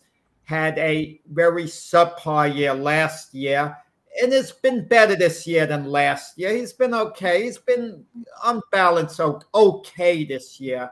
You could even say he's been maybe borderline good this year, but not for $31 million a year, not for superstar money. You know, if you're paying him $11 million a year, you could say, oh, we have a nice player there. Okay, but who's the face of the Met franchise? And I'm glad you listened to the rules as far as Buck Showalter went, because we know you wanted to name him, Doc, and you wouldn't have been wrong at this moment. Buck is the face. I don't think that would last regardless, but we're talking about which player, okay? And we talked about Roy Jones before. He came out with a rap song after he lost by disqualifications. A couple of people were doubting him. And the rap song he had said, "You must have forgot." And that's what applies to Jacob deGrom. You must have forgot, guys, how great he was. Jacob deGrom is out right now, so he's on the inactive list. When he comes back, I'll venture to guess he's going to resume being the best player in baseball, the most dominant player. If I had to rate Pete Alonso amongst the great position players in baseball, he wouldn't rate in the top 10. I don't know exactly where he would rate, but he's not a face to the Mets franchise the way, let's say, Aaron Judge is to the Yankees. Not even close on that. Just the idea that Doc would have to mention Francisco Lindor as Alonso's vice president in waiting, I mean, tells you a little something. Alonso's wonderful. Met fans relate to him. Don't get me wrong. But when Jacob deGrom is back to his dominant self, he's the guy everyone's focusing on. He's the guy who's been with the Mets longer. He's the guy who's always been a big crowd favorite with the Met fans. They love Jacob deGrom. And my feeling is when he's back, there are going to be more Jacob deGrom jerseys being sold than Alonso ones. Maybe in time, Alonso is going to be the face of the Mets. Maybe he's going to be it next year. Maybe deGrom leaves at the end of the year, and maybe Alonso takes over. I'm not talking about the future. I'm talking about as soon as deGrom comes back, he's the focal point of the Met team, meaning all eyes on him more than any other Met player. So he would be my pick. I totally disagree with you, Jack. I think Alonso is definitely the face of the Mets. DeGrom is not even there. And when you look at DeGrom is great when he's healthy. And that last year didn't work out too well for him. And he's great when he's at his best. But his shoulder always seems to be hurting him, and he's got a slight pull in his back, and they take him and they sit him down because they don't want him to get hurt. Alonso is phenomenal this year. He's phenomenal. Of course he compares to Aaron Judge this year. That's all they're talking about is Pete Alonso and his grand slams and his walk-off home runs and his leaguing RBIs. That's all. I go through a lot of pages because of what I got to do for this network. That's all they talk about is Pete Alonso. And if Pete Alonso stays healthy, Lindor will never be the face of the Mets as long as Alonso is there. Pete Alonso is the face of the Mets. There's no doubt about it. And if he continues to stay there and play 80% of what he's playing right now, he will be the Mets' face for as long as he wants. The Mets will sign him to a big contract. I guarantee you that. Not only does he play a good first base, he's got a lot of power. He hits for average pretty well. He takes some walks. He plays DH when he's not playing first base. He's hardly out of the lineup, Jack. I think he's in the lineup more than maybe Aaron Judge is. So right now, is a fair comparison to him and Aaron Judge right now. And I'll tell you right now, as long as DeGrom keeps saying, I want an option and I want to get out, Met fans ain't going to hear it eventually. They're going to be tired of him. Well, I might opt out, so you got to give me more money. They're going to get tired of all that. Either DeGrom signs for a few years at a certain amount of money without no opt-out saying, yeah, I am committed to the Mets, or he doesn't, and I don't think he will. So right now, Jack, Pete Alonso, hands down, is the face of the New York Mets. At this minute, I don't disagree. I'm just saying as soon as DeGrom comes back, he resumes being the face of the Mets franchise. I don't think so. Amongst the players, as soon as he comes back. When he's on the disabled list, I can understand Alonso being the interim guy. That's how I look at Alonso. And Alonso isn't to Met fans what Judge is to Yankee fans. You're not paying attention, Jack. You're just not paying attention then, because every bit is. There's always been a competition between him and Aaron Judge, and now it's going full blown. This is the competition right now between two great, middle-of-the-road players. I think is Alfonso a little younger than Judge? I think he is, if I'm not mistaken. By a year. A little bit. But I don't care if DeGrom comes back or not. Alonso has sealed that up. If DeGrom comes back and he's the same pitcher he was before, clearly the best pitcher in baseball, the dominating guy. I don't think so. He's the centerpiece of the Mets team. He's unhittable. You know why it's hard to say that, Jack? Because I don't remember pitchers really being faces of franchises. Tom Seaver? Yeah, I'm just saying, not many. I mean, I can give you a lot more position. I can give you a lot more position players than you can with your small examples of pitchers. Willie Mays, Verlander. I mean, I can go. We could do this all day, and I'll have more position players than you. Normally, it's not a pitcher. I mean, you look at Derek Cole; he's having a pretty good year. Clayton Kershaw with the Dodgers at his peak. Here, I'm just going to break this up for a quick second. Pete Alonso's only 27. Yes. Aaron Judge is 30. I thought it was closer. So, I mean, this guy, they're going to wrap him up. He's all Mets. I'm not saying he's not going to be. If I had to say going forward, there's a good chance Alonso's going to be. I'm just saying before this year's over, DeGrom comes back healthy. He creates the biggest buzz on the Mets. I don't think so, amongst Mets fans. I don't think so. I think you're not paying attention to the Mets. You're not. If I go on the Mets, that's all the Mets are talking about is Pete Alonso. They don't even really care if DeGrom comes back. They're not even thinking about DeGrom right now. They're not thinking about anybody but Alonso. I don't care if he comes back, and you got a couple other pitchers that still got to come back. This is it. It's his team now. I believe that. So we'll see what happens. We'll see. DeGrom is a great pitcher when he's healthy, and he's not opted out. So Alonso, to me, Jack's is steadfast with DeGrom. We'll see. He'll be back soon, from what I understand. Let's see when he comes back. Where the excitement's going to be. Yeah, definitely. So we got a question that about golf and tennis. Oh my God. Well, I didn't. Oh, right. Now I remember. That's a good question. It's a good question. It's a great question. I mean, it deals with culture. Yes, it does. It does expand, Jack. That's why I'm going with it. Listen, in tennis and golf, when the guy goes to tee off, everybody's supposed to be quiet. In tennis, when the person goes to serve, everybody's supposed to be quiet. Right? That's the unwritten rules. It's been that way since the games began, I guess. I don't know in Scotland if they were or not, but they are now in the modern era. And other sports, not so much. They don't really. In Seattle, who cares if you can't hear what you're calling? And in You know, in Kansas City, they don't care. The quarterbacks can't hear. Too bad. You know, that's the way it is. Baseball, when they're throwing no-hitters, you know, the fans are normally clapping or the other fans are booing them. And, you know, they got to concentrate just as much. So I'll go first because you both kind of disagree on this. Listen, tradition I'm all for. You know that. I'm an old school traditional guy. I want to keep as much tradition in sports as possible.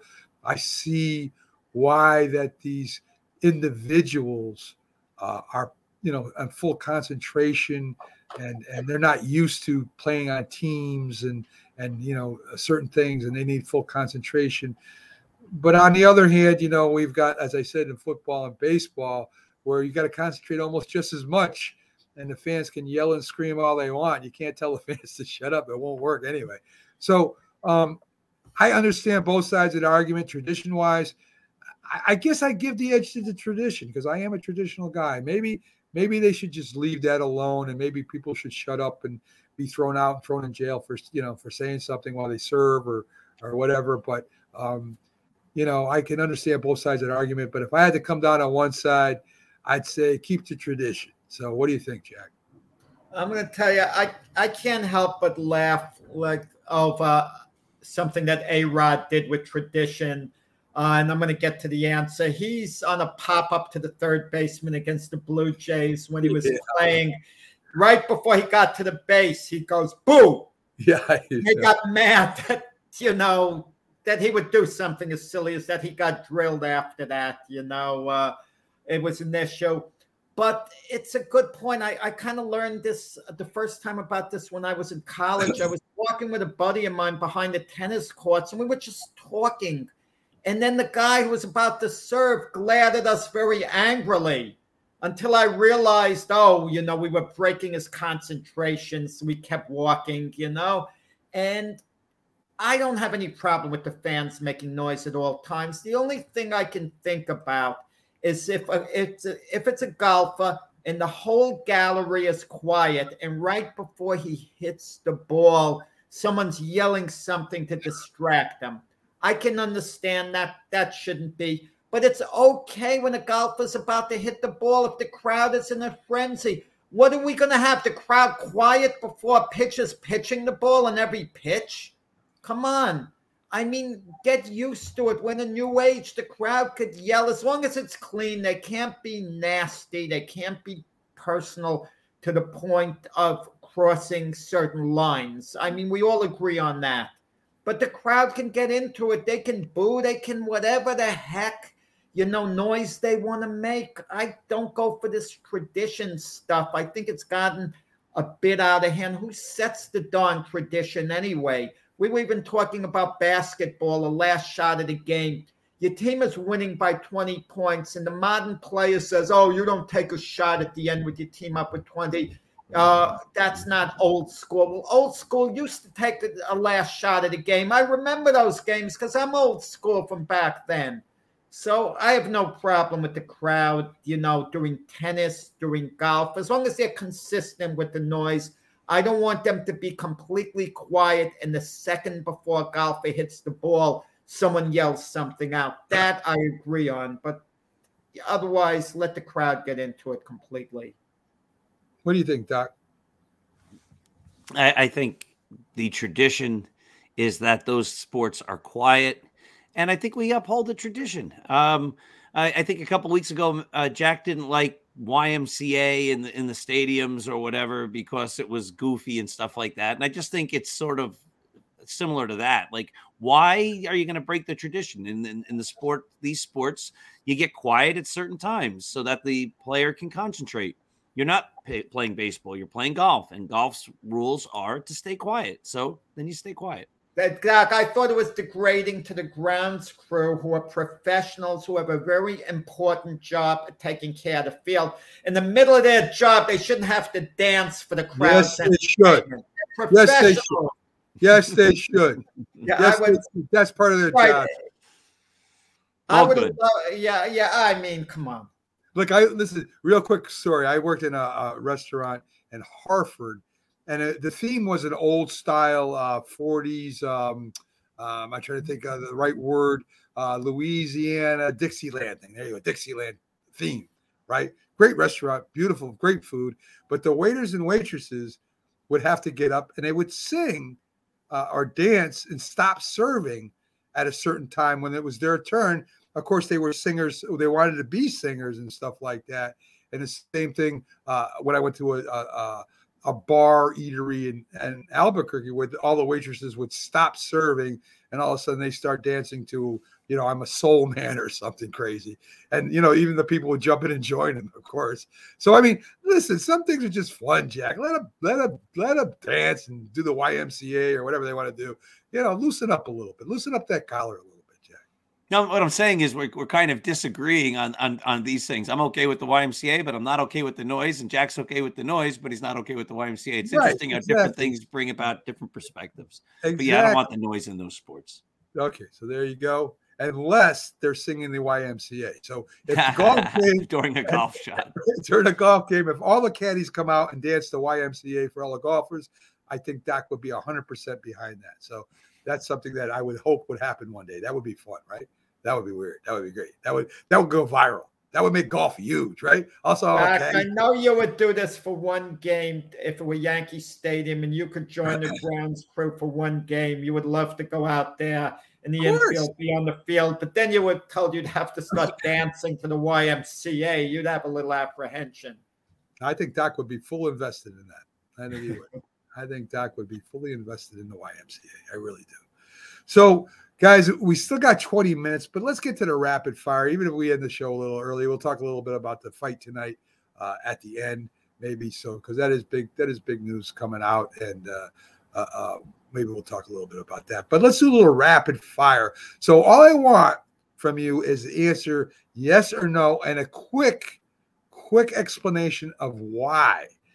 So, you know, no stories for about, you know, what happened 20 years ago. Just a real quick comment. So the first question, is Kyrie back with the New Jersey Nets next year, Jack? Yeah, he'll be back. I feel he gives the Nets their best option. If he's not back, who else are they going to get? I think it's a mistake to sign him to a long-term extension, but I think they're going to do it anyway. Doc? No, I think the Nets have had enough of the antics and the fact that he wasn't on the court this year. I agree with Doc. Okay, LeBron, will he be back with the Lakers next year, Doc? Yes. That's it. That's it. No reason. Yeah, my answer is yes. He likes living in Los Angeles with his family. It's his second home. And he doesn't have a right to leave on his own. The Lakers would have to trade him. I disagree with both of you. He will not be playing with the Lakers next year. He's not committed. He didn't talk about an extension with him. He will be gone next year. Judge passes Roger Maris in the yearly home run battle of 61 home runs. Judge gets 62. What do you think, Doc? I'm going to go no on that only because it's so rare to hit 61 home runs.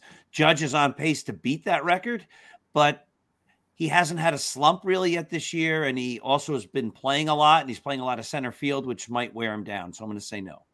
Jack. Wow. I'm going to go out on a limb and say, yes, he's going to get 62. He's going to stay healthy. He's on a roll. He's a great athlete. And then he won't be back with the Yankees next year. Thank you for adding that in. And I agree with part of what both of you have said.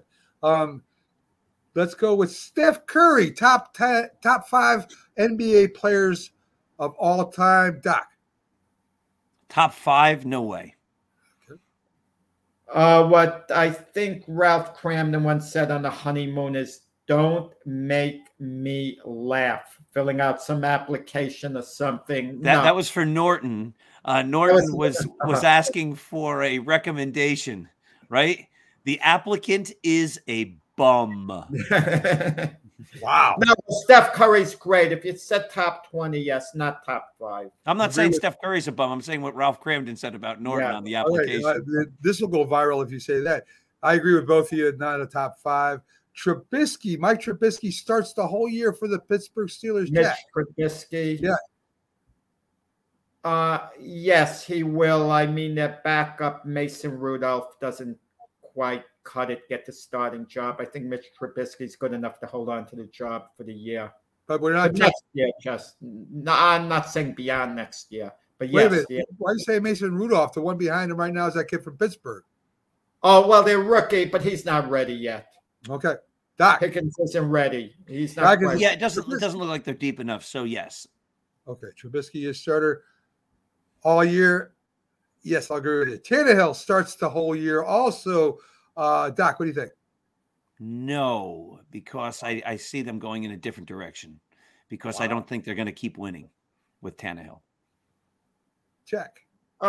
When you say start the whole year, he's I'd say yes, but you know, the problems, he's not going to be replaced as the starting quarterback. Right. That's not going to happen. At the end of the year, if they're out of it, yeah, they might start someone else, but he's not going to lose the starting position during the year, first part, let's say, because he's playing poorly. They have no one ready. Malik Willis isn't ready to step in as the starter, so the answer is Tannehill. It isn't under any threat. He's going to be their starter for the year. I agree with you, Jack. So, guys, that's it for Rapid Fire. Real quick, I want to get your answers. So I want to talk a little bit about the fight tonight. Doc wanted to go. I finally got an opportunity to go, but I couldn't because of the travel costs. It got back so late. But Jack is going. He's going to be there live and watching and covering for Boxing News. I think could be fight of the year. Could be. It could go either way. It could either be a terrible 1-round, 2-round knockout and it's done, or this could be an unbelievable fight, Jack. Which way are you going on this?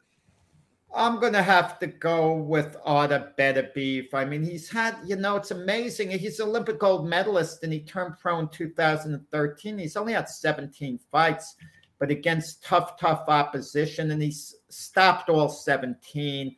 And, you know, there's a funny story about this, Doc, too. I went to the press conference, Doc, on Thursday, and I saw John Scully, one of Artur Beterbiev's trainers, who's a regular on this show with Mac, and he's a personal friend of Mac. But Mac, to his credit, is told John Scully point blank that Joe Smith is going to destroy his man. And of course, me being me, I took the opportunity to seek Scully out and remind him about what Mac has been saying in person. But I told him Max changed his prediction. He no longer sees it as a 2-round fight. He sees it as an 8-round fight, you know. So Scully said, wow, how do you stay with Artur for 8 rounds? I mean, that amount, because Beterbiev is nonstop fighting. I mean, can Joe Smith stand the pace? He'll be able to for a while. And I think they're like different levels. Smith has all the heart in the world. He's a hard puncher. He's really tough. He's improved a lot. If you talked about the greatest overachievers in boxing today, Joe Smith would be high on the list as an overachiever who's gone a lot further than anyone envisioned. He's one of these guys that wasn't a high draft choice, that slipped under the radar, and look what he's accomplished. And Beterbiev, a lot was expected of him, and he's been delivering. It's going to be a great head-on fight. It belongs in the big arena, but they have it in the small arena because I hear there's an Eric Clapton concert, you know, in the main arena. That's what I was told. I didn't look it up. Right. I didn't look it up yesterday. Well, Jack, I disagree with you to a point. I don't think Beterbiev has fought tougher opponents. I think Smith Jr.'s fought tougher opponents than Beterbiev. I mean, he fought Bivol. He's fought other tougher opponents. And did I say tough? I said tough opponents. I don't think I said tougher than Smith. Okay, all right. Tough. But I think Smith has fought tougher opponents. And I think that, you know, that Beterbiev can show he's been hurt. You saw his right eye last fight. If Smith can cut him quick, get him in trouble right away, Beterbiev's in for some trouble. I think Smith wins this. And Doc, down your alley, this is the classic Rocky movie. Russian versus American, where the Russian's training is out of this world. Have you ever watched Beterbiev train? His training sessions are unreal. I don't know anybody could do it. But Joe Smith is one of the – he could take a punch. He could fight when his jaw's broke. He could fight with a separated shoulder. I mean, this guy can take punches, and he's got the heart of a champion, and he's got dynamite in his hands too.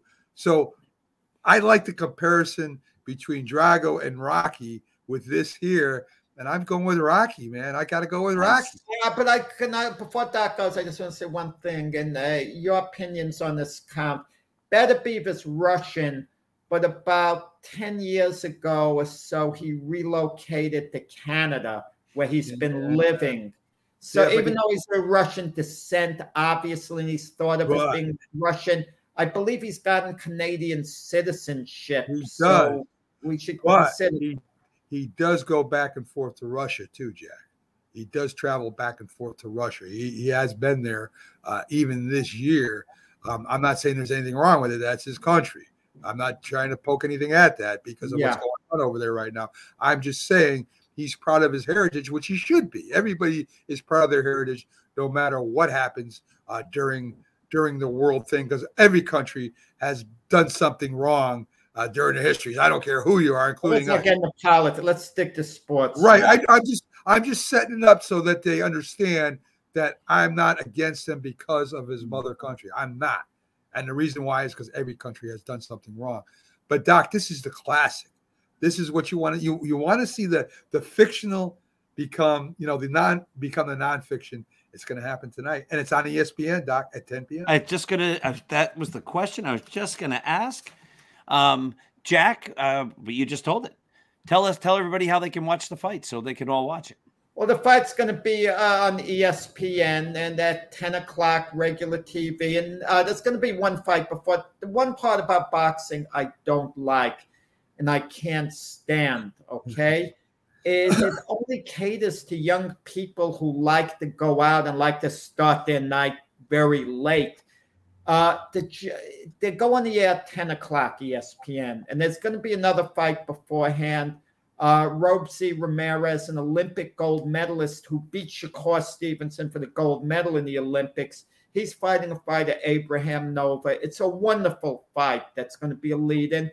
By the time Smith and Beterbiev go on, it's going to be about 11:15. So it's not like an early night, and it's the equivalent of a West Coast baseball game for us on the East Coast, which the baseball game does end later than a fight, of course. But somehow I wish boxing would just begin a little earlier, some of the fights. But it makes it hard when you actually go to the fight, because now you got to travel and getting to your car and getting back. Getting out of there. Yeah. Yeah, and the thing is, I got Lee Groves is joining me. He's in, he's going to be up late too. So, I mean, we're going to be up late, but we're going to be in the comfort of our own couches, not around, trying to get in and trying to get out and all the craziness around there. So it's going to be fun. Lee is an expert, a real expert. No doubt. This station's not missing a beat with him on there. Take my word on it. Lee is respected, one of the most respected people in boxing.